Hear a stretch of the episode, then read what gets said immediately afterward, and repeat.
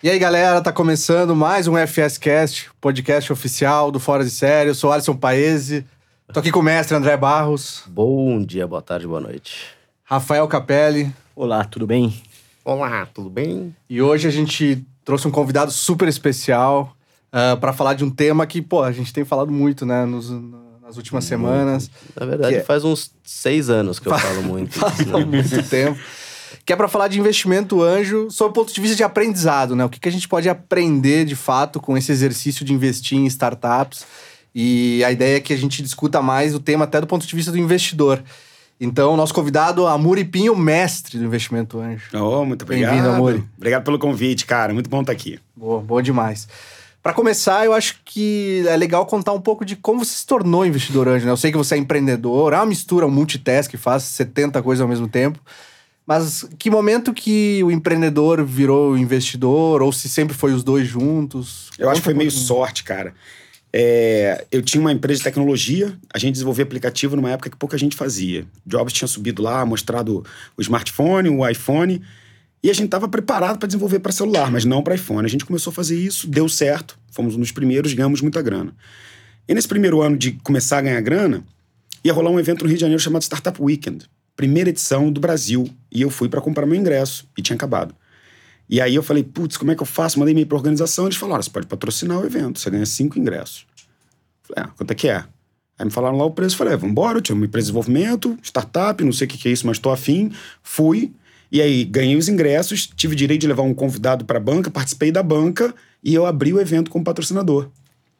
E aí foi muito sorte, porque eu cheguei naquele bicho lá, vi um monte de tecnologia, vi um monte de gente. Falei, olha, eu não sei muito bem o que é startup, mas eu sei fazer produtos. Então, se vocês quiserem fazer bons produtos, eu posso fazer junto com vocês. Naquela hora eu tava virando investidor anjo. E aí, naquele evento, olha que loucura. Tava na banca o Yuri Gitaí, da Aceleradora, o Júlio, do Peixe Urbano, a Bad Young, da 500 Startups, tipo... Galera, assim, super relevante, que na época tava ali, fazendo um eventinho Startup Weekend que tava começando, primeira vez no Brasil. E ao final do evento, eu investi numa startup, que ficou em 3º lugar, que não deu em porra nenhuma. Nada, zero. E o 4º lugar naquele evento era um cara chamado Talles Gomes, que lançou a Easy Taxi. E foi uma você não investiu? Não, claro que não. Perdi. Perdi. Ele fala isso pra mim até hoje. Ele fala, tu mandou mal, irmão. Você mandou mal.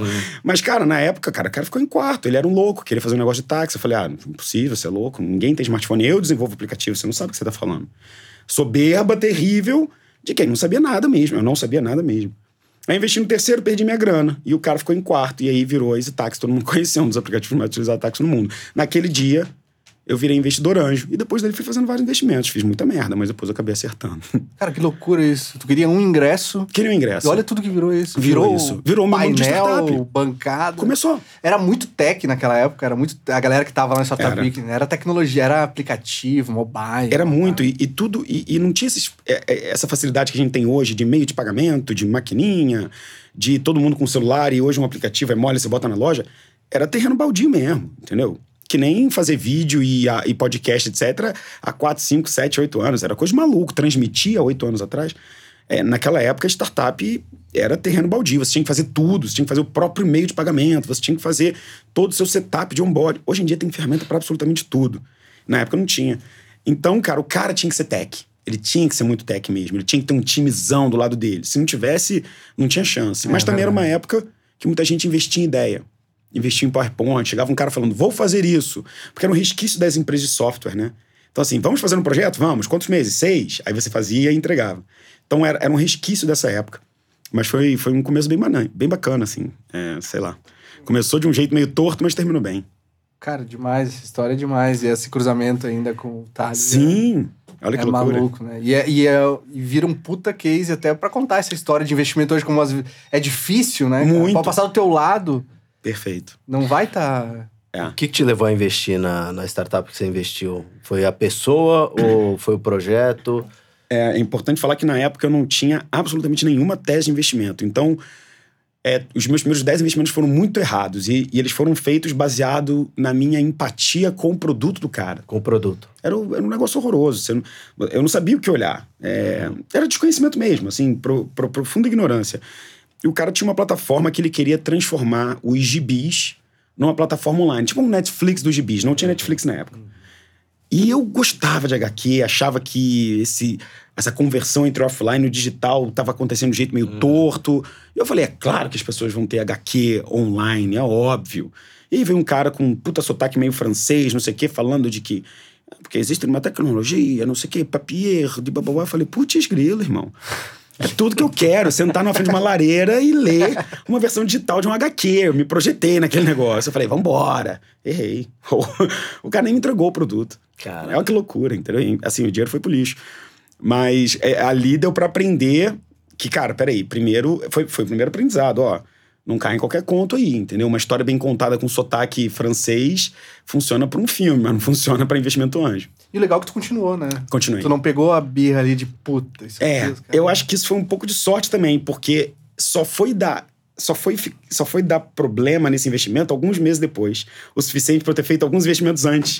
Porque se tivesse sido um investimento, um insucesso, eu ia ter falado, cara, peraí, segura a onda. Mas eu fui fazendo, eu fui me apaixonando pelo negócio. E aí um foi dando mais certo que o outro. Aí você vê, eu errei naquele, mas nem se acertei um pouco mais. Aí depois você erra de novo. Levou 10, cara. 10 investimentos foram por água abaixo. No 11º, eu dei um home run. E aí tudo mudou. E também foi sorte. Puta que pariu. Ah, sorte. Não, foi, o errar faz parte do crescimento, do aprendizado, né? Isso que é, sim. A gente tem falado muito sobre isso. Mas engraçado, porque investimento anjo... Eu aprendi com os erros, mas eu aprendi mais com o acerto. Porque naquele acerto eu comecei a procurar coisas muito parecidas com eles. Perfeito. Tu emulou depois, tentou emular com outros projetos aquilo que deu certo. E aí foi o que você falou. Você investiu na pessoa ou você investiu... Naquele momento eu falei, cara, esse cara é o que eu espero de um empreendedor. Muda pra pessoa. E aí mudou completamente, tanto que ele tinha muito pouco produto. E eu investi no Rafael, que ele fez a Dmatik. E 2 anos e meio depois, a gente vendeu por 10 milhões a empresa. Pra B2W, Submarino, Americanas e tal. Foi golaço. E foi assim, cara. Chegou com quase nada, mas já tinha um produto, já tinha alguma receita, já tinha... Era outro esquema. Era um cara já com filho, com esposa, que já tinha feito aquele projeto dar certo dentro de uma empresa. Muito mais validações do que uma ideia ser construída. E ali eu falei, cara, é isso. Caras excepcionais, simples, focados, que resolvem um problema muito específico, mas que, acima de tudo, são mineradores de soluções, apaixonados pelo problema, sabe? Caras assim que acordam maquinando o cérebro para encontrar a solução para aquele desafio. E o outro não. O outro eram pessoas apaixonadas, poetas pelo produto, entendeu? Que foi um devaneio. E aí eu aprendi um pouco. E daí eu comecei a fazer investimento do jeito certo. E, cara, começou a dar... E esses critérios validaram nos outros também, nos outros acertos também. Não, hoje eu tenho alguns critérios, mas o principal é esse. O principal é founder-centric. Você está investindo no jockey, não no cavalo. Sim. Você está investindo num cara excepcional. E esse cara... Sabe quando você vê um atleta... que você fala, esse cara é um obcecado por isso. Ele acorda de manhã, ele come 10 ovos, ele treina, não sei o quê. Tipo, não é possível que tem que ser tanto treino assim. Não é sério, 7 horas dentro de uma piscina? E aí, pro cara da startup, é a mesma coisa. É sério que você só vai falar disso, cara? É sério que você tá acordando de manhã pensando em algoritmo pra melhorar o negócio? Ele tá indo loucamente no problema. E principalmente comercialmente, cara. Que é uma outra vacilada que eu fui aprendendo ao longo do tempo também. Esse cara, ele não só pode ser um inventivo. Beleza, eu tenho um CTO e tal, mas... ele tem que querer levar aquilo pro mercado. De um jeito assim, se botar na minha frente um cliente com esse mesmo problema, eu vendo para ele. Então, é uma mistura de empreendedor, meio tech, meio solucionador de problema, mas ao mesmo tempo um cara que parece que não desvia do foco, entendeu? E não é só foco de acordar cedo, malhar e não sei o quê, não sair. Não, é um foco em saber aonde colocar o esforço. Se for de atleta, via de regra, os caras de alta performance, todos eles têm a mesma história, né?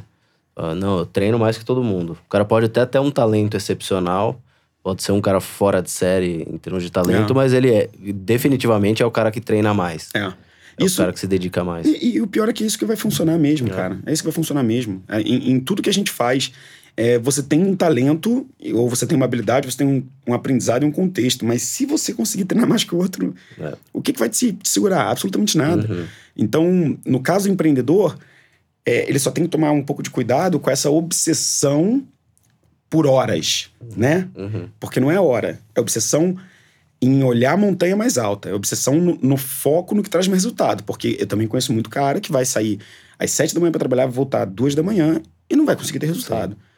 E alguns caras não. Parece que eles sabem aonde dá a marretada certa pra tirar a pepita de ouro, entendeu? Enquanto tem outros que ficam só cavando. E pra obstinação não virar teimosia também, né? O cara saber ouvir pra adaptar o negócio, pra conseguir aproveitar o melhor do investidor, do board que ele consegue montar. Resiliência versus resistência, insistência, né? Você não tem que ser insistente, tem que ser resiliente. Mas é exatamente isso. Que é super difícil, né? Porque você, como empreendedor, tem uma ideia na cabeça, já tem o plano traçado, né? Começam a aparecer as mudanças de rota, é difícil de se aceitar e falar, não, beleza, realmente eu preciso ajustar isso aqui. É, quando vem de fora, principalmente. De dentro muda muito rápido, mas vem de fora é uma resistência absurda. Eu gosto daqueles empreendedores que, quando eles estão conversando com você, ele tem que ser assertivo, ele tem que saber o que ele tá falando, mas que ele fala assim, então, eu quero tentar isso aqui. Aí você já sabe que o mindset do cara tá bom, entendeu? Uhum. A gente acredita que se começar desse jeito aqui, o resultado esperado é esse aqui, mas eu quero tentar esse negócio.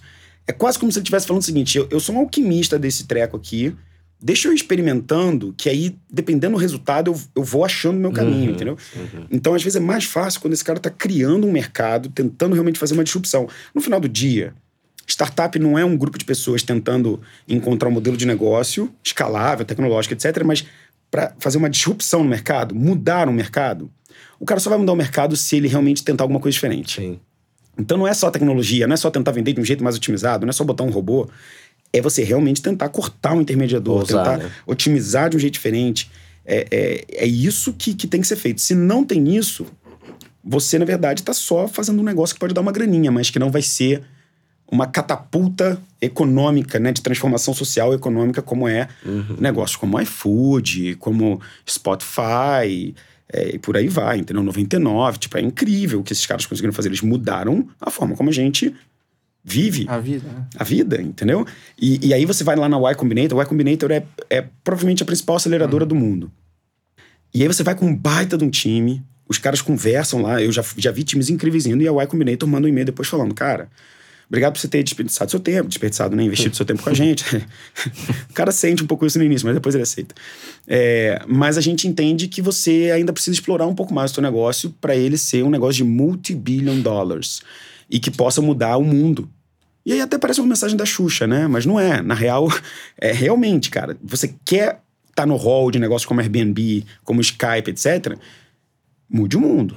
Para mudar o mundo, tem que fazer um negócio que seja ridiculamente simples, muito eficiente, que resolva muito a dor de alguém, que esteja pronto pra galera ficar louca por isso. E isso leva tempo, né? Porra. E o papel do investidor é não só pelo aporte financeiro, é muito importante, mas também o investidor precisa ter essa cabeça calma, né? Tranquila, pra poder esperar as coisas se desenvolver. Porque às vezes a gente fica só no resultado, meu dinheiro de volta. Você falou um negócio muito importante, cara, que inclusive explica talvez a principal dor do segmento das startups. O investidor, principalmente o anjo, ele não está comprando negócio, ele está comprando tempo. Ele está comprando tempo para o empreendedor. Porque se você for pegar lá na ponta, a empresa fez um IPO. O IPO, o cara lá tem um monte de analista, contábil, olhando todos os balancetes, falando a ação vai ser precificada aqui, R$30. Pega esse cara no início da empresa dele, no início da startup. O que ele tem de contábil para ele fazer valuation? Zero. Então, ele tem um monte de hipóteses, um monte de problema, e ele vai falar, vou tentar ver aonde que eu consigo encaixar. Então, o que ele precisa para tentar descobrir essas coisas? Tempo. Então, por que as startups recebem investimentos valendo 2, 3 milhões no início da vida dela? Todo mundo fala, peraí, minha padaria faz R$50 mil, mais dinheiro que essa startup. Porque essa startup, ela tá numa busca incessante por validar coisas, e ela precisa de tempo. Então, você tá pagando tempo, porque não... Se você entrasse no lugar dele, você não conseguiria fazer. Se você contratasse pessoas para fazer por ele, ele também não faria. Só que ele é obcecado por aquele problema, vai conseguir fazer. Então você paga para ele fazer isso, você paga tempo. Ele tá abrindo mão de estar no mercado para estar tentando aquilo. E a real é que os valuations de 2, 3 milhões, por 10, 20% do negócio, você fala, caraca, como assim que vale 2, 3 milhões? Essa startup fatura R$10 mil por mês. Porque esse cara tá tentando algo que, se encaixar, já era. Então, você tá pagando o tempo dele. A cada novo investimento, você diminui a quantidade de dúvidas, aumenta as certezas e faturamento, até uma hora que você chega num IPO, onde todas aquelas incertezas já viraram um negócio e o preço tá justo do preço valuation. Então, é como se fosse um gráfico, onde no início você tem possibilidades e tempo, e no final você tem realidades de faturamento. É por isso que o valuation das startups é descolado no início da jornada delas. Uhum. Muito bom. Uma coisa que você falou, ficou na minha cabeça, que você aprendeu muito com o acerto, né? Com o exit.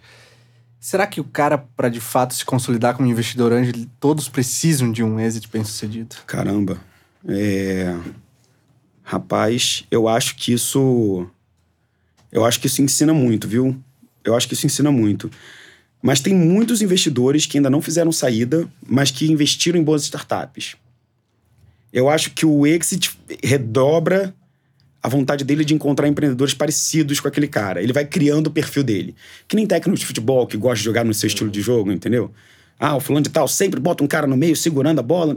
Eu acho que tem um pouco disso também. O anjo começa a procurar caras com essa característica. Na minha tese, por exemplo, uma das coisas que eu coloco na minha tese de investimento é que o cara tem que ter filho. É uma das coisas que ligam um sinalzinho verde pra mim. Não é red flag. Ah, Muri, mas eu ainda não casei. Tá fora, não tem meu dinheiro. Não, não é isso. Ajuda. Mas ajuda muito. Porque eu sei que esse cara é diferente. Cara, que maravilhoso ouvir isso. Todos somos pais. Tenho três. Mas, cara, gente, mas não faz sentido. Sabe por que eu tô falando isso? Porque eu te confesso que agora, agora nos últimos 4 meses, a gente se juntou pra fazer, de fato, o Fora de Série acontecer como empresa.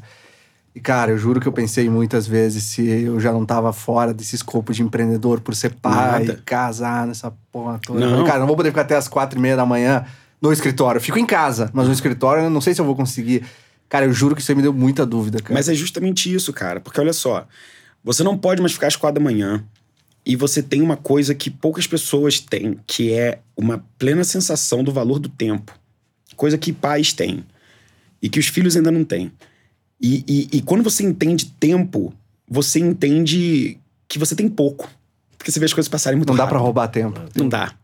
E aí, quando você tem pouco tempo e você entende o valor dele e você quer passar ele com outras coisas, aí você fala, ou eu faço isso rápido e foco, ou já era. E aí você se transforma. É por isso que esses caras precisam da minha grana. Porque no final do dia... Se você estiver numa batalha final, onde você precisa de 2, 3 dias de muito foco pra entregar um mega projeto de final do ano, você vai dar um jeito de fazer. Você vai chegar em casa e falar, poxa, segura a onda aí pra mim. Então, esses teus 3 dias de foco vão valer 10 dias na cabeça do empreendedor que não entendeu esse valor ainda. Então, o seu pouco tempo vai ser superior ao dele. Vai te ajudando a aprender a dar a marretada certa, né? Pra tirar a pepita, né? Exato. Eu acho que isso, eu sempre tive essa filosofia com relação a horas, né? É lógico que dependendo da situação que você tá, você não tem jeito, você tem muita coisa pra fazer e 24 horas no dia, então você vai ter que trabalhar até mais tarde, mas eu nunca acreditei que ficar até 4 horas da manhã vai te fazer um bom profissional, Cara, eu já vi muita gente que trabalha 6 horas por dia e entrega muito mais que nem que trabalha 12, 15, 18 horas. Eu acho que em algum momento você precisa passar por essas horas a fio pra você entender como perder tempo também, ou até como isso forjou você em algumas descobertas, entendeu? A mente de um garotão de 4 anos, e sei lá, da minha, da de vocês, quando a gente estava na faculdade virado para tentar estudar alguma coisa, o que a gente fez naquela época também foi meio impressionante, entendeu? E a gente aprendeu também a trabalhar sob essa pressão, etc. É que não cabe mais hoje na nossa vida. Mas você também se descobre um pouco fazendo isso. Só que é muito melhor a eficiência de quem já passou por isso do que só a juventude atrapalhada, entendeu? Principalmente para investimento de startup, cara. Só que de vez em quando vem uns loucos, uns Pedro Francesco, um PH e um Henrique lá com 21 anos e levantam $270 milhões para fazer um negócio nos Estados Unidos. O que mostra que nenhum tem filho, nenhum é casado. Peraí, de onde é que veio isso? Só que, cara, o PH trabalha comigo desde os 14 anos. Então, ele já era esse monstro obsessivo do foco da entrega. Ele só vai virar um super saiyajin daqui a pouco, entendeu? Isso, assim, as exceções sempre vão existir, não tem jeito, né? Esse que é o legal, acho que do nosso universo, não tem uma receita de bolo. Assim, vai ter o cara que trabalha muito e muitas horas e entrega, vai ter o cara que trabalha poucas horas e entrega, vai ter o moleque de 21 que não tem filho que entrega pra caralho, o outro que tem 40 e tem filho e não entrega. Essa é a parte boa, né? Mas com certeza são esses... garotões aí que já nascem prontos, são os fora de série, fora da curva. Completamente. Mas eu apostaria em caras com um pouco mais de maturidade. Até porque tem uma coisa aí no mundo das startups que as pessoas não comentam muito, que é você pode ter um baita de um time, ser um baita de um empreendedor, ter a grana, etc e tal. Mas hoje, para vocês fazerem um programa, um cast, etc., sobre vidas empreendedoras, com estrutura, etc., para atingirem a mídia certa, conseguirem feito de comunicação e convidarem pessoas para cá, é muito mais fácil. Ah, porque vocês têm contexto, experiência e pessoas. Sim. Que é coisa característica de quem já está na estrada há algum tempo. Se um garotão de 19, 18 anos chegar agora e falar eu vou fazer o melhor podcast sobre empreendedorismo, esse cara tá ferrado para conseguir a primeira entrevista. Tem um argumento muito foda. Exato.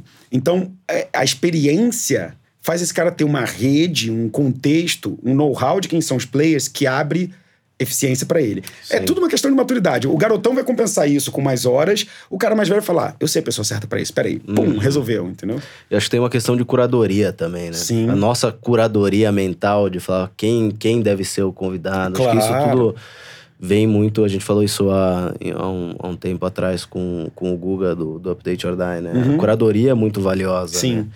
E isso é difícil de você conseguir com pouca experiência. Entender o que é o bom naquele momento, isso, o que vai ser interessante, o que...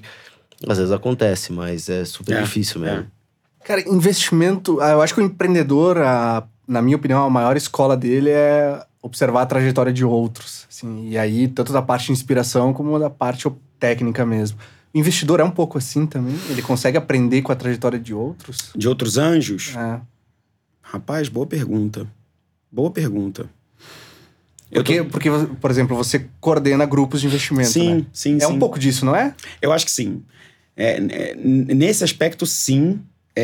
Por exemplo, eu claro que sim. Eu estava tentando pensar assim, quem foram meus grandes mentores nessa jornada, sim, empreendedora? É que parte dessa minha jornada empreendedora, ela é mais aprendendo com os empreendedores do que com os anjos. Ah, e você é vanguardista também, né? Vamos lá. Você virou investidor quando não tinha ninguém. Também, mas são caras... São os empreendedores que me ensinaram quem que eu deveria procurar. Mas eu tive alguns caras que me ajudaram muito. Por exemplo, o Sorrentino, Pedro Sorrentino, que mora lá nos Estados Unidos, toca One VC. Ele sempre foi um cara que caminhou por essa coisa de venture capital, de investimento, etc. Tá muito tempo lá no Vale fazendo isso. É um cara obcecado por esse negócio. Me ensinou muito esse aspecto. Então é possível sim aprender, não com a jornada, mas com os bons exemplos, o que eu já vi que já deu errado.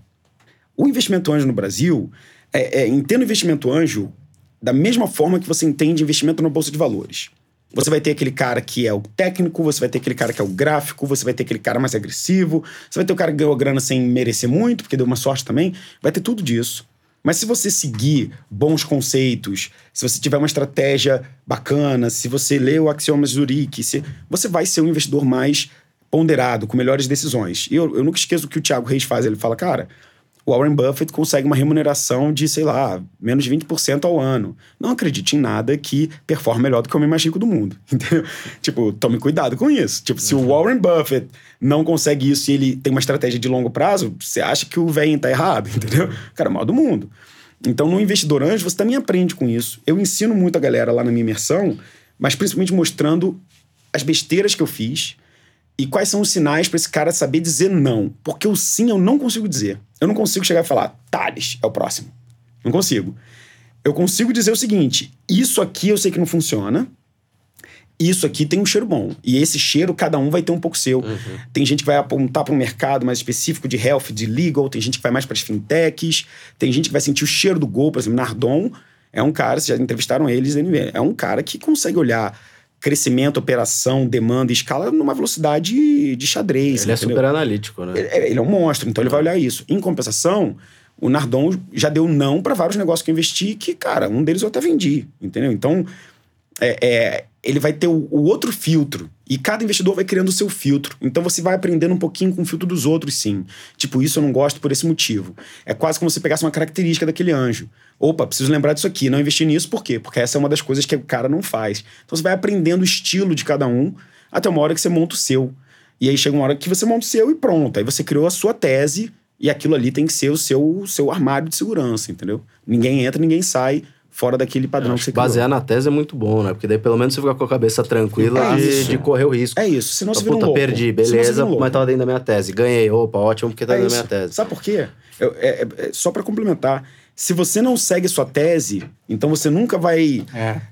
você vai sempre falar, droga, mas é porque... E o seu cérebro, ele vai te enganar, porque somos positivistas, né? Sim. Então a gente sempre acha que... mas esse cara piscou de um jeito diferente, talvez esse negócio dele... Você sempre vai procurar argumentos pra dizer sim.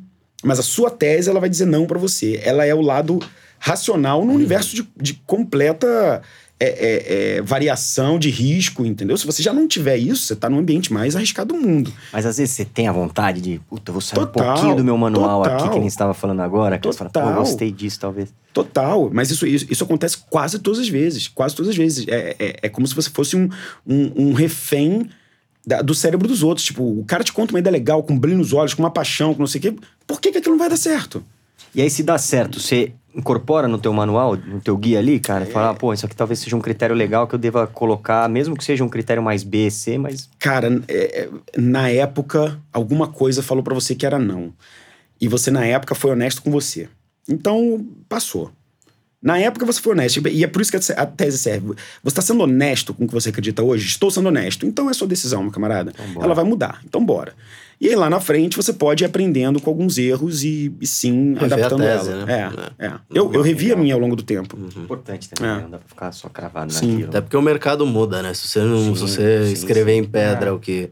tua tese de investimento, você vai parar no tempo. E acho que muda muito, né? Da fintech pra esporte tech, pra né, todas essas indústrias aqui, muda muito, né, cara? Tem algumas coisas que são padrão. Por exemplo, todo negócio, toda startup, ela precisa estar apontando crescimento, ela precisa estar crescendo. Se ela não está crescendo, ela está morrendo. Então, se ela está ali andando de lado, tem alguma coisa errada. Agora, se ela está apontando para cima, crescendo 15, 20% ao mês... alguma coisa certa esse empreendedor está fazendo. Você não vai conseguir analisar cada mercado e falar, eu sei o que você deveria estar fazendo numa fintech, numa sporttech, numa logtech, mas eu sei que crescimento é crescimento. Eu sei que alguns mercados crescem um pouquinho menos, eu sei que outros crescem um pouco mais, mas tem alguns indícios que são muito bons. Outra, os usuários estão ficando, pagando e ficando retidos ou eles estão saindo pelos buraquinhos do seu produto? Não, eles estão ficando. Retenção significa qualidade. Aí tem coisa. Então tem alguns baselines que são comum a todos os negócios. E alguns outros não. Por exemplo, hardware. Existem startups que fazem hardware. Cara, hardware é 2 anos para tu colocar um produto numa prateleira. É muito mais tempo e mais grana, é mais caro. Então os valuations são mais caros. Aí você não consegue analisar do mesmo jeito. Você entende que o ciclo de você fazer um novo dispositivo na sua cozinha, de você vender, por exemplo, eu investi numa startup de hardware que é uma fechadura eletrônica inteligente para sua porta com controle de acesso remoto. O que significa? Imagina que você alugou um Airbnb, chegou no Airbnb, em vez de você ter que pegar a chave, quando você chega lá, vem num SMS falando, oi, a sua senha é essa aqui, aí você pipipi, entrou, terminou sua diária, ela troca a senha automaticamente. Quem mandou essa senha pra você? Não foi o dono do apartamento, não. Foi o próprio Airbnb, que na sua reserva entrou em contato com essa central automática e mudou o código da fechadura. Ninguém foi envolvido. Você não teve que gastar tempo com a pessoa, não gastou seu WhatsApp, chegou na hora certa dentro do seu aplicativo. Essa aplicação faz isso. Essa startup faz isso, chamada Loopkey. Então, é uma baita de uma solução, mas é uma fechadura. Você pode abrir com controle, com código. Tem tanta tecnologia envolvida. Quanto tempo você precisa fazer um negócio desse? Mas, ao mesmo tempo, é mais tangível, né? Porque você tem o custo do chip, o custo da... Sim. É muito mais tangível do que uma ideia, né? Muito. Aí ela mistura um pedaço de economia tradicional com economia nova, né? Então você sabe o custo de fazer uma peça, você sabe o seu estoque, você sabe quanto... você consegue tangibilizar essas coisas. Então você consegue também ter uma previsão de quanto você vai cobrar. Mas se não tiver um modelo de assinatura, que é essa assinatura dessa plataforma de gestão, ela é só mais uma tranca. E o que transforma ela numa startup é que a maior parte dela não é o dispositivo, é a tecnologia que faz esse sistema de liberar a porta para as pessoas ou não. Então, uma startup de hardware, ela tem o lado software e a assinatura igual a todas e o lado hardware. Então, ela é muito mais trabalhosa, muito mais difícil, o ciclo é diferente, você tem que analisar de forma diferente. E uma startup de conteúdo? O que você vai analisar de crescimento? Você fala, porra... Beleza, então eu tô crescendo aí 50% ao mês na minha base de inscritos. Cara, numa startup de conteúdo, eu não olharia para outra coisa que não fosse audiência, retenção dessa audiência, qualidade, talvez um NPS, alguma avaliação sobre aquele conteúdo e geração de receita. Só que o ciclo de geração de receita é diferente. Muito mais longo. Você vai ter um ciclo mais longo, você vai ter patrocínios que vão entrar numa linha diferente de receita, você vai ter os assinantes do canal, você vai ter alguns eventos para você fazer aquela comunidade funcionar. Mas eu colocaria, talvez como principal, junto de audiência, retenção, etc., esse efeito de viral. Em startup tem um negócio chamado R, que eles chamam, que é uma metodologia do Dave McClure para você analisar aspectos de negócio. R significa... cada uma das letras representa aquisição, ativação, retenção, receita e referral, que é viralização, né? Uhum. Esse efeito último... Seriam menções, vai. Exato. Seria o impacto que você consegue toda vez que você liga o microfone e coloca um conteúdo para fora. Eu acho que essa é uma das coisas que alguém de conteúdo precisa ser levado em consideração. Ou seja, não é só quantas pessoas me assinam, não é só quanta base de e-mail eu tenho. É o que eu consigo atingir realmente quando eu coloco alguma coisa no ar. Então, cara, tem gente que fala o seguinte: se eu botar isso aqui no meu canal, eu vou vender 1000 unidades desse treco. Ou seja, eu tenho uma massa... que compra sim quando eu decido vender, entendeu? A audiência, a retenção e o engajamento. O teu promoter ali. E né? É um promoter score das coisas que você vende. E eu nem sei se as pessoas metrificam isso no mundo do conteúdo, que é o seguinte, cara, o quanto que eu consigo mover as pessoas para uma determinada direção se eu quiser. Porque é isso que é o poder de uma influência. É isso. Essa palavra que estava fugindo para mim. A influência, que está muito relacionada à sua... autoridade com conteúdo, a sua curadoria, ao quanto que você conquistou aquelas pessoas ao longo do tempo, a ponto de você falar, desliguem o celular agora e vão para aquele lugar para me encontrar. E você tem 10 mil pessoas te esperando lá. E essa influência, para mim, é uma das coisas que, se eu fosse investir em content, eu procuraria. Qual a influência dessa galera? E aí pode ser que tenha um faturando mais. Quem tem mais influência ganha o jogo no longo prazo. Sim. É só isso. Por exemplo, eu acredito mais em vocês do que eu acredito num canal de televisão. Entendeu? Porque na linha do tempo eu só vejo o canal de televisão perdendo audiência e eu só vejo vocês ganhando audiência. Obrigado. E o canal de televisão com dificuldade de comprovar essa influência. E não vai comprovar. Porque não adaptou, não mudou. Que a influência está diretamente ligada ao engajamento, né?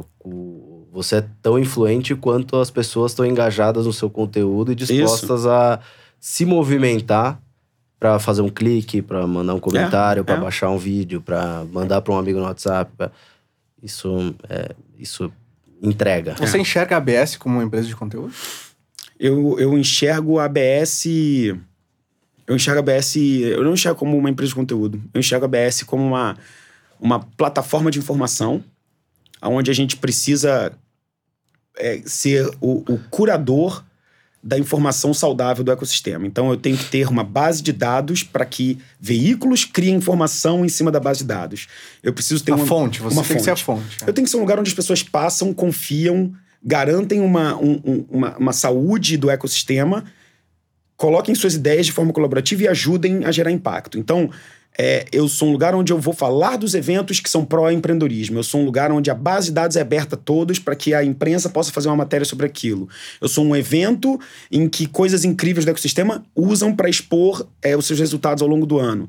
Eu tenho que ser plataforma. Eu tenho que ser um lugar onde as pessoas passam, colocam informação para os outros consumirem e eu tenho que ser agnóstico. Eu tenho que aceitar uma contra-opinião. Eu tenho que estar aberto à influência e a mudar. E eu tenho que me tornar irrelevante enquanto um dos agentes de produção de conteúdo. Eu tenho que transformar e qualificar o conteúdo do ecossistema para que a pessoa fale, tá, entendemos as regras, é desse jeito saudável aqui que a gente vai fazer? Então vamos nessa. Então a ABS ela se coloca mais como plataforma, um meio de conectar quem produz informação para quem precisa dessa informação com uma curadoria para que isso seja saudável e não destrutivo para o ecossistema. Como que a Associação Brasileira de Startups se remunera e sobrevive? Acho que a principal fonte de receita da ABS ainda é o Case, que é o nosso evento. Ele consegue, com o resultado de um evento de 2 dias, que é planejado o ano inteiro, pagar a nossa operação por praticamente um ano todo. Olha. A operação enxuta, né? Não é uma operação cara, mas o Case ele consegue deixar de 15% a 20% de margem ao final. Então isso banca grande parte da operação da ABS. A segunda fonte de receita são os nossos mantenedores. Grandes empresas que acreditam na jornada, no impacto, no propósito, acreditam na nossa capacidade de influência, porque eu posso ter tudo isso, não tem influência, eles vão falar, poxa, valeu, parabéns. Então, como a gente também escolhe um pouco eles e como a gente é um pouco chato com essa questão de só colocar para fora o que a gente acredita, eles pagam para ajudarem o nosso trabalho, para ganharem visibilidade nos nossos projetos. Então, a gente vende um pouco essa chancela. A empresa que ajuda a gente está ajudando uma instituição que tem credibilidade, influência. Uma vez você me falou uma coisa que eu não esqueci nunca. Aquele último café que a gente tomou, você falou que quando você mudou um pouco o discurso, entre aspas, com essa galera, que foi assim, cara, vem cá, não só tira, extrai, mas venha me ajudar aqui a manter. Mudou completamente a relação com essas empresas. Sim. O discurso, a mudança foi, cara, antes eu tinha que ficar pedindo, olha, a gente tá fazendo um monte de projeto legal, vem aqui ajudar a gente, não sei o quê. E aí a mudança de discurso foi, cara, peraí, você tá entendendo que na hora que você vai contratar pessoas para fazerem desenvolvimento de software, você tá pagando cada vez mais caro? Porque São Paulo não pode ser o único lugar onde você contrata desenvolvedores para sua startup? Ah, deixa eu ver, olha esse número aqui, ó, sua folha aumentando. Você não acha que você deveria ter outras opções em outros lugares do Brasil? Você não acha que você deveria... fazer com que outras comunidades colocassem pra fora talentos pra que ficasse mais barato pra você na longo prazo fazer isso? Faz sentido. Pois é, deixa eu te contar uma novidade. Você só tá tirando do ecossistema. Você não tá ajudando a gente a plantar nada. Alguém tem que plantar. Pra você sacudir a árvore e cair maçã, alguém tem que regar esse negócio. Eu tô regando, eu não tô falando pra você regar. Mas me ajuda a regar. Porque você vai beber da mesma fonte. Então, deixa eu fazer esse trabalho aqui, faz você o seu, mas entenda que se você não fizer, meu camarada... alguma coisa pode acontecer para você lá na frente. Então, você precisa ter alguém cuidando disso. E para você é muito pouco. Então, se todo mundo fizer um pouquinho, eu me comprometo a fazer uma parte que você não quer fazer. Mas você vai poder extrair valor disso aí. E aí, mudou completamente a chave, porque eu comecei a cutucar eles na ferida, né? Comecei a falar, legal, bacana, você tá sendo uma baita de uma empresa, né? Tá contratando um monte de gente, tá crescendo. Mas quem é que vai ajudar o garotão que tá lá a criar inovação? É quase como um olhar de sustentabilidade. Quase não, cara, é sustentabilidade. Eu tava pensando nisso. Juntando, é engraçado como que as conversas, a gente já gravou alguns casts e as conversas elas se conectam, né? A gente teve um papo com o Richard Lee, que é o head de sustentabilidade da Ambev, e ele falou de uma mentalidade de gestão sustentável. E é isso, né? É falar, cara, beleza, você tá tirando aí, mas tá ficando mais caro pra você. Tô nem pedindo pra você ser bonzinho e ajudar o garotão ali. Vamos pra você pensar em você, que daqui a pouco essa conta vai ficar tão cara que vai quebrar a tua margem. Isso, exatamente. Bem esse pensamento sustentável mesmo, pra alimentar o ecossistema, trazer as inovações pra você, pra tua empresa, né? E assim por diante. E é claro, segue a vida assim. Não vai ser só doação, né? Ele também vai esperar alguma coisa em troca, ele vai querer uma visibilidade da marca dele. Eu entendo esse jogo e faz parte do nosso jogo entregar valor para esse cara, mas tem um pedaço da conta que eu realmente preciso investir num intangível aqui, que é a construção de valor para o ecossistema. E isso, cara, você precisa acreditar. E essa base da confiança você só faz com conteúdo de autoridade, com sendo honesto com a sua audiência e por aí vai. Nesse aspecto, a gente é um pouco conteúdo. Mas é porque a gente reverbera as coisas boas do próprio ecossistema. E esse ecossistema brasileiro tem crescido cada vez mais, né, cara? Então eu vi semana passada alguns dados de informação sobre o quanto os investidores estrangeiros estão vindo, principalmente no olhar de fintech, assim, obviamente. Mas o quanto o mercado externo está olhando para investir no Brasil, porque tem surgido muitas coisas. O brasileiro, por si só, é muito criativo, né? Sim. Então, acho que isso ajuda, inclusive, na inovação como um todo ali. Tem vindo por vários motivos. O setor bancário brasileiro ele já era tecnologicamente avançado, sempre foi seguro, né? Sempre teve... Sempre foi referência. E então as fintechs acabam puxando bastante isso. Tem muito dinheiro O setor bancário também tem uma margem muito grande. Então, ele puxa esse protagonismo. Os principais bancos do Brasil são riquíssimos, né? Tem um mercado mal atendido no Brasil gigantesco. Mas principalmente também porque o Brasil ainda é barato. Então, se você for pegar, por exemplo, o SoftBank, que tem injetado grana em várias empresas no mundo e no Brasil, $1 milhão é 4,3, 4,5 milhões de reais, que já seria uma baita de uma grana, mas aqui ainda é barato a mão de obra, ainda é barato o aluguel. Cara, gente, São Francisco, sério, você pega um flat de um quarto no lugar mais podre da Tenderloin, e você paga $3 mil ao mês, entendeu? Você não consegue contratar um desenvolvedor por menos de $12, $15 mil ao mês. Então é assustador. Por isso que os caras pegam Índia pra caralho. Índia, Paquistão, etc. E o Brasil, ele tem um ambiente de negócio saudável, um ambiente econômico saudável, e ele consegue ser barato. Tem muito déficit de infraestrutura. Muito déficit. Então tá funcionando, cara. Somos 200 milhões de habitantes. Tem assim, é muita gente, né? Muita gente. O mercado interno, consumidor, gigante. Vamos lá. De todos os países do mundo, quais são os que têm 200 milhões de habitantes? E uma economia relativamente estável, uma classe média compradora. Não existe. Ou é pobreza, ou é muito rico, pequeno. Na América do Sul não existe ninguém que compita com a gente. Na América inteira, só Estados Unidos. Olha que potência econômica interna que é o Brasil. Então, mas uma classe média e uma classe média baixa compradora. Muito compradora. Tem uma ascensão forte, da classe C bizarra. Não, muito forte, gira muito dinheiro. Gente, o Brasil é um ambiente de negócio para o consumidor final, para os B2Cs, né? Business to Consumer. É aquela startup que você vai atender os 200 milhões de brasileiros. É gigantesco. E é por isso que o dinheiro tá chegando. É só você fazer uma análise. Todos os unicórnios, dos 11 unicórnios, se eu não me engano, 9 ou 10 são B2C. Uhum. Por quê? Porque você só se torna unicórnio porque você tem um mercado tão gigantesco que alguém bota uma grana e fala... Meu irmão, que nem precisa ser global, né? Não precisa. É global aqui. Compara o resto da América Latina inteira com o Brasil vai ser, sei lá, 10 vezes maior do que a América Latina. Claro. É muita gente. E tem muita dor pra ser resolvida, né? Cada região tem a sua. Popa muita gente, muita startup. Hein? O que também mostra, talvez, uma coisa incrível do empreendedorismo brasileiro, que é... Tem muito problema, tem muita gente, uma geografia gigantesca, uma diversidade absurda. Então, tem muito empreendedor criando negócios diferentes a toda hora. Eu realmente acho que a gente tem espaço para ser protagonista em inovação mundial. Porque a gente tem todos os problemas e tem muita gente boa criando inovação em todos os lugares, cara. E a gente tem vários países dentro do Brasil, né? Então...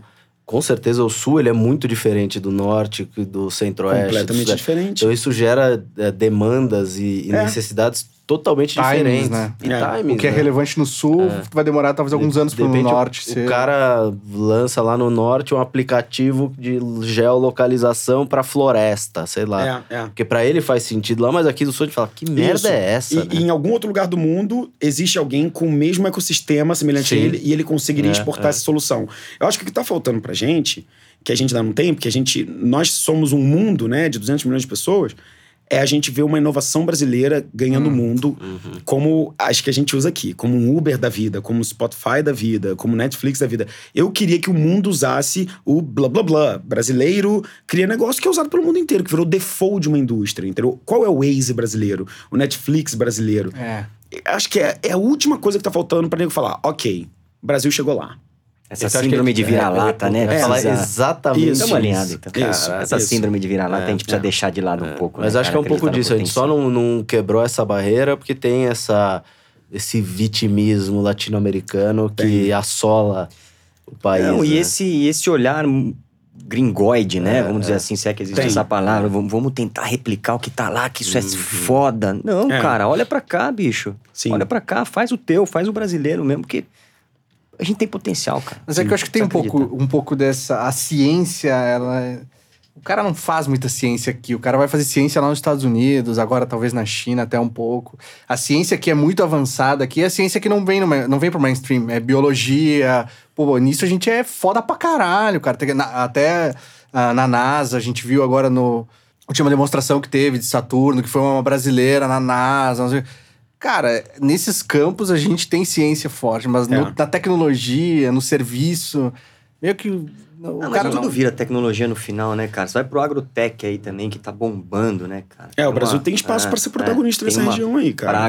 Não, mas mesmo pra serviço, cara, você olha... Você tem um banco de teste de 200 milhões de habitantes, cara. Mas o cara não tem a cultura de fazer ciência disso, entendeu? É isso que eu tô falando. Cultura, o cara não faz, cultura, entendeu? Sim, cultura. O cara não cria o laboratório. Até porque ele não... eu acho que primeiro agora ele tem esse desafio de tempo, de comprar tempo, e acho que esse discurso não tá... tão explícito para todo mundo, né? Nem o investidor entendeu com tanta clareza e nem o empreendedor. Então tem esse desafio. E segundo, que é essa pressão, né? O cara convive. Acho que a gente tá passando por esse amadurecimento, de fato. Mas tem uma coisa que você sempre fala. O que o empreendedor... O que a gente costuma falar aqui, que o empreendedor geralmente precisa, fora do Brasil, no Brasil em especial, mais até do que dinheiro, amor. A gente costuma falar que dinheiro... lógico que sempre a gente coloca ressalvas, né? Mas... Dinheiro ele é relativamente fácil de conseguir, né? O que o empreendedor realmente precisa é apoio. Isso que falta, apoio. Acho que a ABS ela tem um papel super importante nesse apoio. De mostrar caminhos, de mostrar referências. Cara, a gente falou algum tempo atrás com o Guga do Update Your Day e a gente falou de referência. Falta referência foda também pra gente... construir as nossas coisas. O cara toma pau de todo mundo, né? Em casa, dos amigos, não sei o quê. Por isso que a gente tá se posicionando muito assim com o Fora de Série. A gente não é nada mais do que pra apoiar. É um grande divã do empreendedor. Sim. Vem pra cá que nós vamos mostrar a gente que tá fazendo, vamos discutir uns temas, vamos... É isso, entendeu? Porque o cara, a gente sabe, né? É. O cara fica numa fudição de zero apoio, né? Sim, eu concordo total com isso. A parte que me deixa um pouco mais ansioso é que esse empreendedor que já está tocando o negócio, que já está andando, etc., ele consegue ouvir esse papo que a gente está tendo e ele consegue aproveitar ele e dar o próximo passo. Onde eu vejo hoje que talvez esteja o maior gap, que está se transtornando no maior gap, agora que todo mundo está ligado nesse universo empreendedorismo, startup, etc., está vindo uma enxurrada de novos empreendedores que não têm a mínima ideia de como começar e que estão tentando qualquer coisa, menos começar do jeito certo. Só para viver esse lifestyle. Só para viver, e até por desconhecimento, ele não é um manezão espertinho, que é ele é um perdido. Sim. Por quê? Porque esse cara, ele passa pela alfabetização, pelo ensino médio, ele vai para faculdade... ele se forma e ninguém ensina ele quais são as coisas que ele tem que fazer para começar a empreender. Ninguém ensina ele o que é tentar conseguir a primeira venda do jeito mais fácil possível. Ninguém ensina ele que o tal do MVP, mínimo produto viável, seu protótipo, é, na verdade, a forma mais inteligente e eficiente de você aprender a construir o seu produto. Que é você indo para a rua, que é você tentando, de alguma forma, fazer... uma solução para um problema para você coletar aprendizado. Ninguém ensina para esse cara isso. E não adianta só ensinar, falar... Seu manezão, não pega dinheiro agora, vai fazer seu MVP. Ele vai falar, tá bom, não vou pegar dinheiro agora, vou fazer MVP. Pra quê? O que eu tô buscando com esse MVP? Por que eu já não posso tentar fazer um negócio grandão e bacana? Ninguém faz uma casa de papelão para depois ir pintando ela e tornando ela tijolo.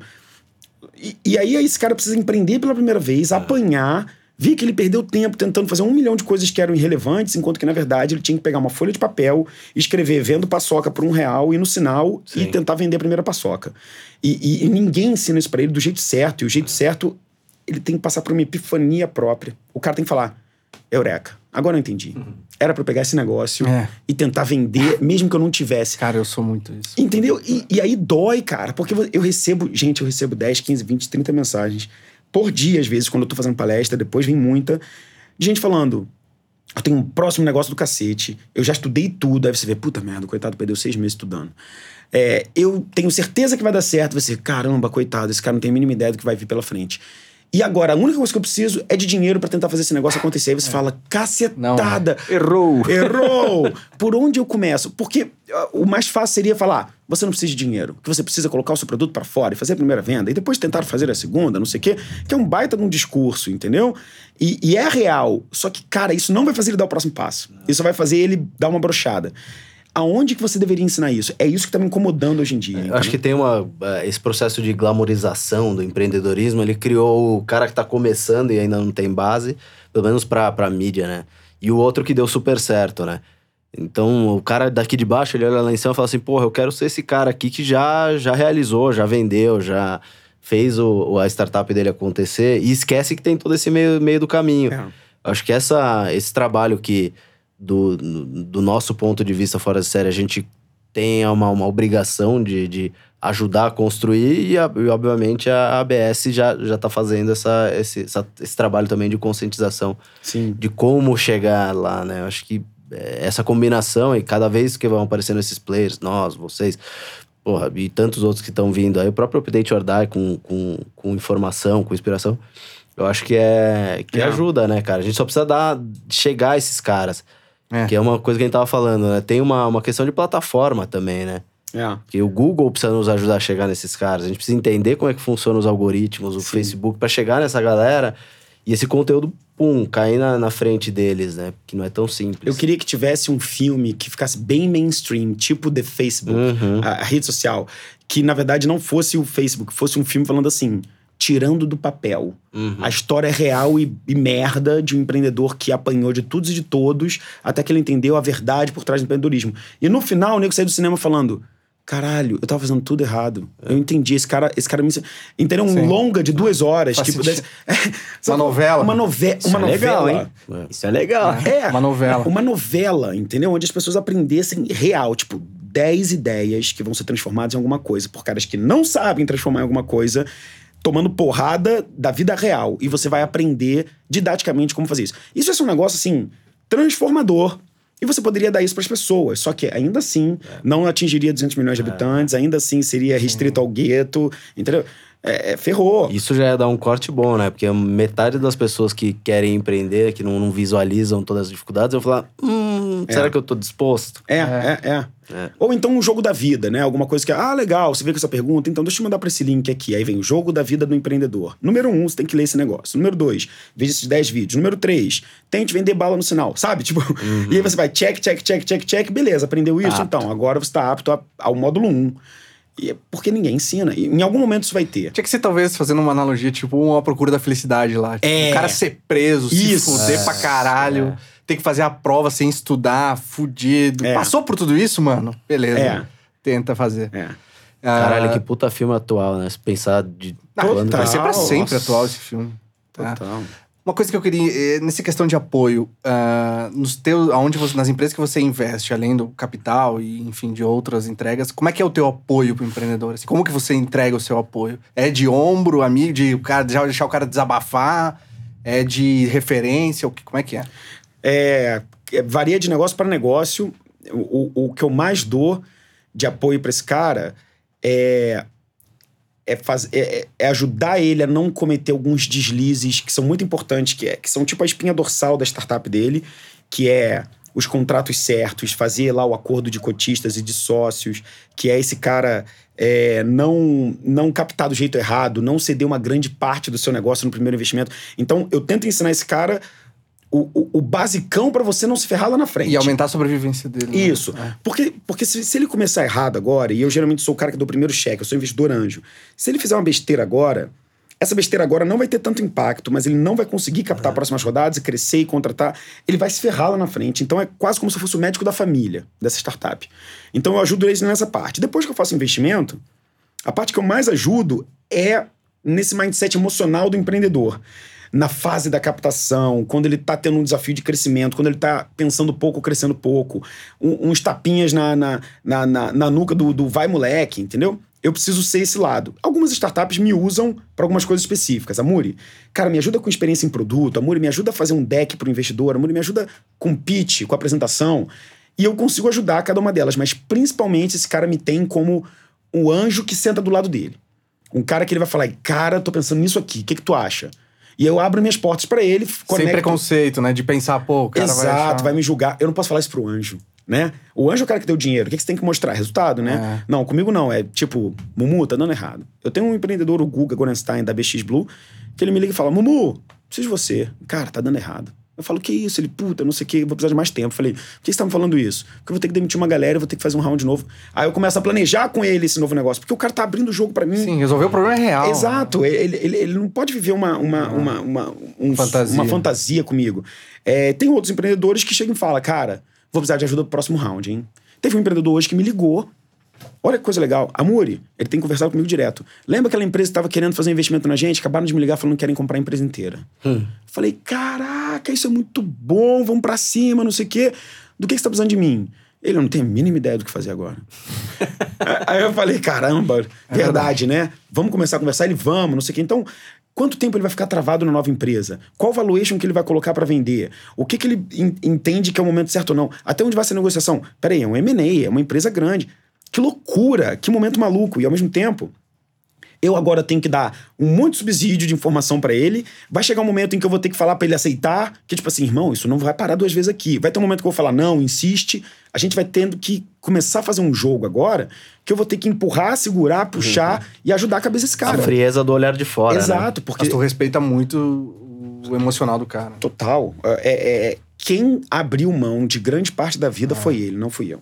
Então, eu vivi um pouco da vida que esse cara viveu. Eu sei o que ele abdicou pra estar ali. Então, nesse momento, o jogo é... Será que a gente vai conseguir sair dessa feliz, irmão? Vamos pra cima, entendeu? E chega uma hora que você tem que ajudar. E outra hora que você tem que puxar mais, botar ele um pouco mais na terra. E existem alguns momentos que você tem que falar, você tá certo, vai nessa. Mas eu me coloco do lado dele. O termo anjo não é à toa, né? O termo anjo, né? Realmente, tá ali tirando as cascas de banana, limpando o terreno. É isso. Eu costumo falar, sabe Curly? Aquele jogo que você joga o negócio que o cara vai varrendo o gelo. Eu falo que o investidor anjo é o cara que tá limpando a pista de gelo do Curly, entendeu?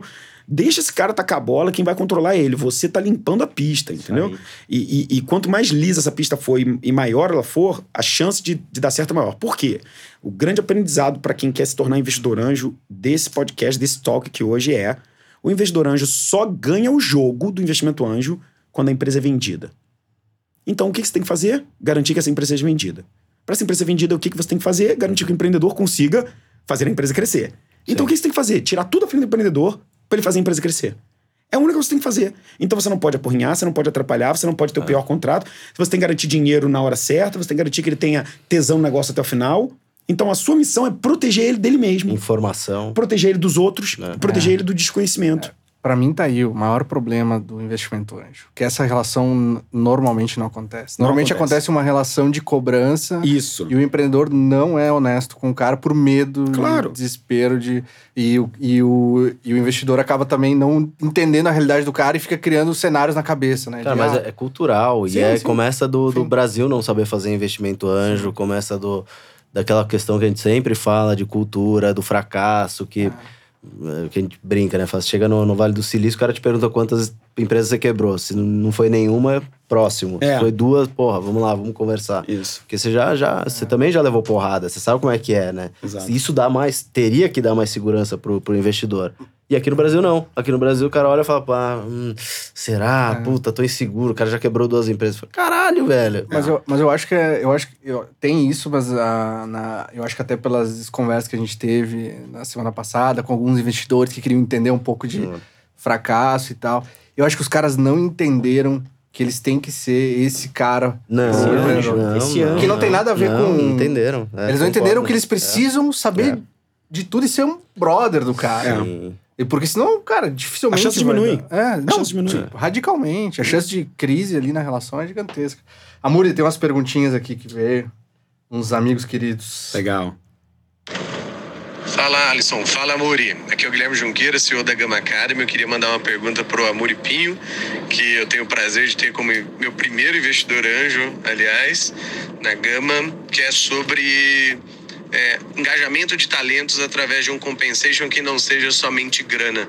Um dos maiores desafios de um founder quando está começando é trazer gente muito foda, mas que está valendo ouro no mercado, e como eu faço essa compensação, trazendo também o modelo de stock option, vesting, cliff e tudo mais, como algo engajador para a pessoa, sendo que no início tem muito risco.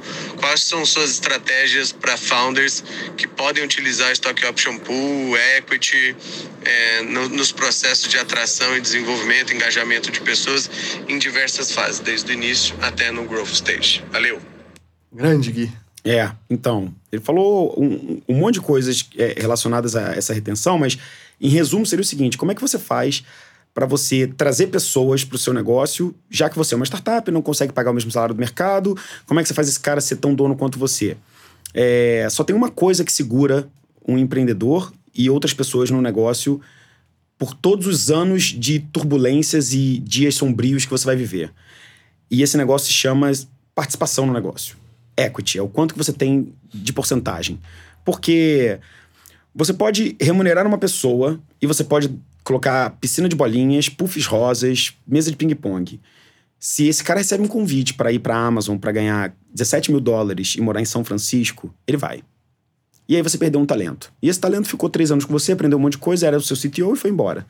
Então como é que você resolve isso? Você resolve chamando esse cara e você dando um pedaço do seu negócio para ele. Só que não adianta ser um pedaço ínfimo. Eu tenho participação. Beleza. Quanto que você tem dessa startup? Eu tenho 1%. Qual a chance dessa startup ser vendida por 50 milhões? Eu tô vendo aqui, a gente tá crescendo muito. Existe uma chance. Legal. Significa que você vai ganhar R$500 mil pelo seu 1%, se essa empresa for vendendo por 50 dando milhões. Muitíssimo certo. Dando muito certo. Aí você fala, talvez 50 milhões seja meio complicado, mas 20 milhões até tem uma possibilidade. Então é 200 mil. Mas peraí, daqui a quanto tempo? A gente tá crescendo, mas talvez leve uns 3 anos. Vale a pena você ficar 3 anos trabalhando nessa empresa para talvez ganhar 200 mil de participação? Se você tá ganhando um saláriozinho super baixo, aí o cara faz a conta e fala, não. Aí ele vai embora. Então, o jeito de você trazer talentos que são fundamentais para início da jornada, porque depois que você cresce, você consegue pagar caro. Um desenvolvedor hoje que trabalha no iFood, no quinto andar, ele recebe um salário de mercado, mas no início da jornada, você tem que trazer os caras e você tem que dar participação no negócio, que foi o que o Junqueiro falou, stock options. Esses stock options, você dá, você está colocando pirulito na boca da criança. Esse cara sabe que se a empresa for valorizada, isso vai virar uma grana boa, que vai pagar toda a diferença de salário e mais que ele não ganhou no mercado. E o método de você fazer isso com segurança é você fazendo o que o Junqueira falou, que é um contract vesting, que você garante que essa participação no negócio, eu vou te dar 10%, isso seja dado ao longo dos próximos 4 anos que você trabalha comigo. É um mecanismo de proteção para que esse cara não saia no meio do caminho e fale, agora eu tô indo embora. Não, beleza, perdeu metade das suas ações. Perfeito. Então esse cara fica porque ele tem um contrato, um acordo que ele sabe que só vai ter direito se ele ficar o tempo inteiro e vale a pena ficar porque é uma participação considerável relevante, ao ponto de eu ganhar dinheiro lá na frente. Então, esse é o mecanismo que as startups mais usam para atrair talentos mais caros do que elas conseguiriam comprar, pagar mensalmente. E é isso mesmo, né, cara? Não tem... Quer cara bom que fica na sua empresa, fundamental, o cara tem que ser teu sócio. Exato, né? Ele tem que ser seu sócio. Ele vai querer empreender junto com você, senão... Você tem duas moedas, é o dinheiro ou a sociedade, né? Se você não tem dinheiro, você tem que ter sociedade. Você tem sociedade, talvez... Isso. Se você não tem sociedade, talvez com dinheiro você consiga reter. Um bom propósito, um bom líder. Só que tu vai sentar no risco dele ir embora a qualquer momento. A qualquer momento. Uma proposta. Sim, aí você fica muito mais frágil, né? Muito mais frágil que com dinheiro alguém pode ter mais dinheiro. Exato. E comprar... E sempre tem alguém que faz dinheiro. Sempre tem. Mais uma perguntinha. Fala, Alisson. Aqui é o Tony Celestino, fundador e CEO do Gestão 4.0. E, cara, eu queria perguntar para o Amure como que foi a primeira vez que ele falhou com um dos investimentos dele, como que ele se comportou e como que ele conseguiu entender onde que ele tinha errado, o que é que ele errou e como que ele deu a volta por cima e conseguiu manter a persistência e a consistência aí nos investimentos até chegar ao primeiro êxito dele, né? Acho que é uma dúvida aí, é uma dor que algumas pessoas que já tentaram fazer investimento anjo podem ter passado e por algum motivo deixaram de seguir adiante por causa disso. E acho que ele compartilhando isso pode ajudar essas pessoas a seguirem em frente. Valeu! É uma coisa que você já falou, mas acho que vale a pena falar de novo. Eu acho que meu primeiro erro foi justamente aquele que eu contei, a história do Startup Weekend lá que eu investi no terceiro lugar. Meu erro foi acreditar numa história, comprar uma coisa como consumidor e não como investidor. Eu olhei aquilo e falei, eu gostaria de ter aquilo. Não é o eu gostaria, é a mesma coisa perguntar pra sua mãe se você é bonito. Quem é bonito é sua mãe, você é lindo, filho. Claro, tua mãe vai falar que tu é lindo, entendeu? Então, você não pode investir no que você quer. Você tem que investir no que você enxerga como oportunidade. O investidor, ele investe em oportunidades. Ele não investe só em produto. Produto eu posso virar sócio, comprar ação na bolsa, aí tudo bem. Eu tô comprando porque eu amo aquela empresa. Mas o anjo não. O anjo tá tomando muito risco. Então, meu erro principal foi esse. Eu errei porque eu investi numa coisa que eu queria pra mim e eu não olhei mercado, eu não olhei aderência, eu não olhei o quanto que aquilo era relevante pro mundo. E como é que eu segui em frente, né? Que foi uma pergunta só, Amore. Tu fez tudo certinho com esse cara? Contratinho, bonitinho? Ou foi daquele jeito que a gente sabe que para as coisas andarem? Então... Ele começou um pouco atrapalhado, mas tivemos um contrato. Tivemos um contrato que provavelmente estava todo errado. Provavelmente esse contrato não tinha nada do que eu coloco hoje. Ele era muito mais protecionista e esfolava o empreendedor do que hoje em dia é o meu contrato. Eu lembro claramente que foi um investimento ínfimo por 20%, que eu nunca mais faria. Então teve N erros, mas teve um advogado no processo. Mas o que me fez continuar, na verdade, foi talvez um pouco de sorte ou insistência nesse caso, porque eu fui fazendo outros investimentos e eu fui percebendo que tinha alguns que perfumavam melhor e outros piores. E aí eu vi, cara, a primeira coisa que eu aprendi não pode ser um nem dois. Se eu quero ter chance de sucesso, eu tenho que criar um portfólio de startups. Só que na época tudo era muito imaturo. Eu investia em tudo era pouco, né? Na época. O tudo era pouco. E eu fazia muita besteira. Eu tinha investimentos, inclusive, que eu não colocava grana. Que eu só colocava a minha rede de negócio e não sei o quê. Que é uma grande falácia pro empreendedor isso, entendeu? Você não pode dar 5, 10% pra alguém que só vai te ajudar. Essa ajuda vai durar 3 meses. Isso não vai garantir sua sobrevivência ao longo do tempo. Então, eu cometi erros enquanto investidor que hoje eu ataco, entendeu? Eu tenho coragem de falar deles, é diferente dos outros. Os outros escondem. Mas se a gente não coloca essas cartas na mesa, a gente não vai conseguir fazer com que ela não aconteça mais. É normal você ver um programa de televisão, de reality show, em que o investidor fala que vai colocar R$500 mil por 50% do negócio. Essa é a maior destruição de valor do ecossistema de startups no Brasil. Entendeu? Porque se você pegar 50% do negócio, esse cara morreu na sua mão. Você tomou o negócio dele. É isso. Você vai tomar. Nenhum outro investidor vai colocar dinheiro. É isso que acontece. A aquisição dessas... Você tá entendendo? Só que numa fase que não é pra isso. Uma coisa é você ser uma empresa de $50 milhões. Eu comprei 50% e agora você fez parte do meu grupo. Ok. Outra coisa é um cara que vai ter N outras rodadas, vai precisar de muito apoio, vai precisar ter tesão pelo negócio porque vai dar merda. O negócio dele vai dar merda. Então, qual é o único jeito dele ficar... apaixonado pelaquela iniciativa até o fim é ele saber que ele é dono daquilo mais do que todo mundo e que ele pode ficar muito rico se aquilo der certo. Se ele perde a chance de ficar muito rico, ele começa a pensar no e se? E se eu sair? E se eu criar um novo negócio? E se eu deixar isso aqui virar pó? Perdeu completamente o domínio da situação. Então, o que a gente mais fala é o empreendedor precisa ser dono do negócio. A maior parte do equity, da porcentagem da empresa, tem que estar na mão dos founders. Isso foi o que eu aprendi ao longo dessa jornada. O empreendedor tem que ser protegido dele mesmo e das pessoas de fora. E foi o que me fez continuar fazendo investimento. E aí, aquilo que eu contei, cara, foi a primeira venda que eu tive de uma startup e me fez falar... Cara, isso pode dar certo. Aí eu dobrei a minha intensidade de investimento anjo. Porque provavelmente, se eu continuasse errando ali... eu ia acabar desistindo em algum momento. Mas essa venda, que responde aquela sua pergunta, todo investidor precisa de um sucesso para continuar fazendo ou aprender, foi o que me fez continuar. Eu não tinha muita grana. Minha grana era resultado. Tem isso também, né? Eu não tinha. Se eu tivesse, talvez eu continuasse. Mas o cara precisa se capitalizar para fazer novos investimentos. Exato. Eu não tinha mais dinheiro. Eu tinha investido toda a grande parte do lucro da minha empresa de software em 10 negócios que erraram. Eu perdi, na época, R$500 mil nisso tudo. Era bem mais barato, a inflação em 2009 era completamente diferente. Mas aí, na primeira venda, eu paguei a conta de todos os outros e tive dinheiro pros próximos. Aí eu falei, que prova a tese, né? Agora eu vou seguir em frente nesse negócio. Que prova a tese de errar muito mais, pra acertar um e compensar. Boa, obrigado, Amure. Foi bom demais. Acho que, com certeza, um papo muito rico.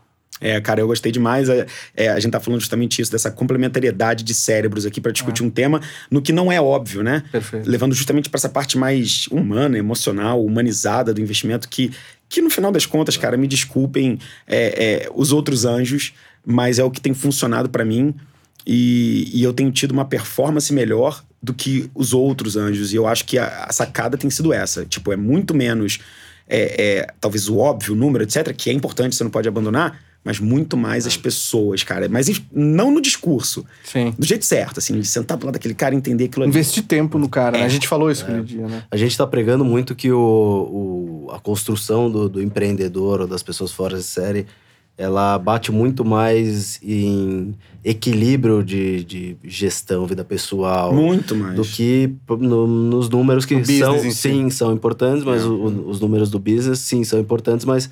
Tem todo um entorno aí que se o business estiver bom e todo o entorno estiver ruim, vai derrubar o business. Derruba. E derruba silenciosamente.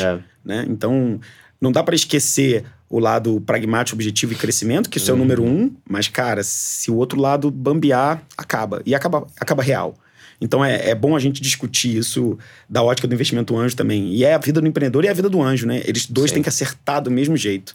Geralmente cruza, né? Cruza. O empreendedor, ele, via de regra, o empreendedor de sucesso, ele acaba virando anjo, né? Acaba. Daí o teu exemplo. Sim, ele começa a aprender como escolher. Sim. Né?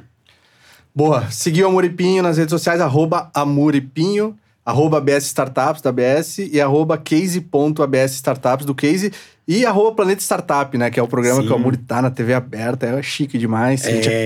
Tá muito legal, cara. Poxa, a gente fez uma temporada incrível, vai terminar agora em dezembro. E tem temporada 2 também. Então lá a gente tá ajudando muita gente a apresentar seus negócios e passar por um processo de aceleração animal lá do planeta.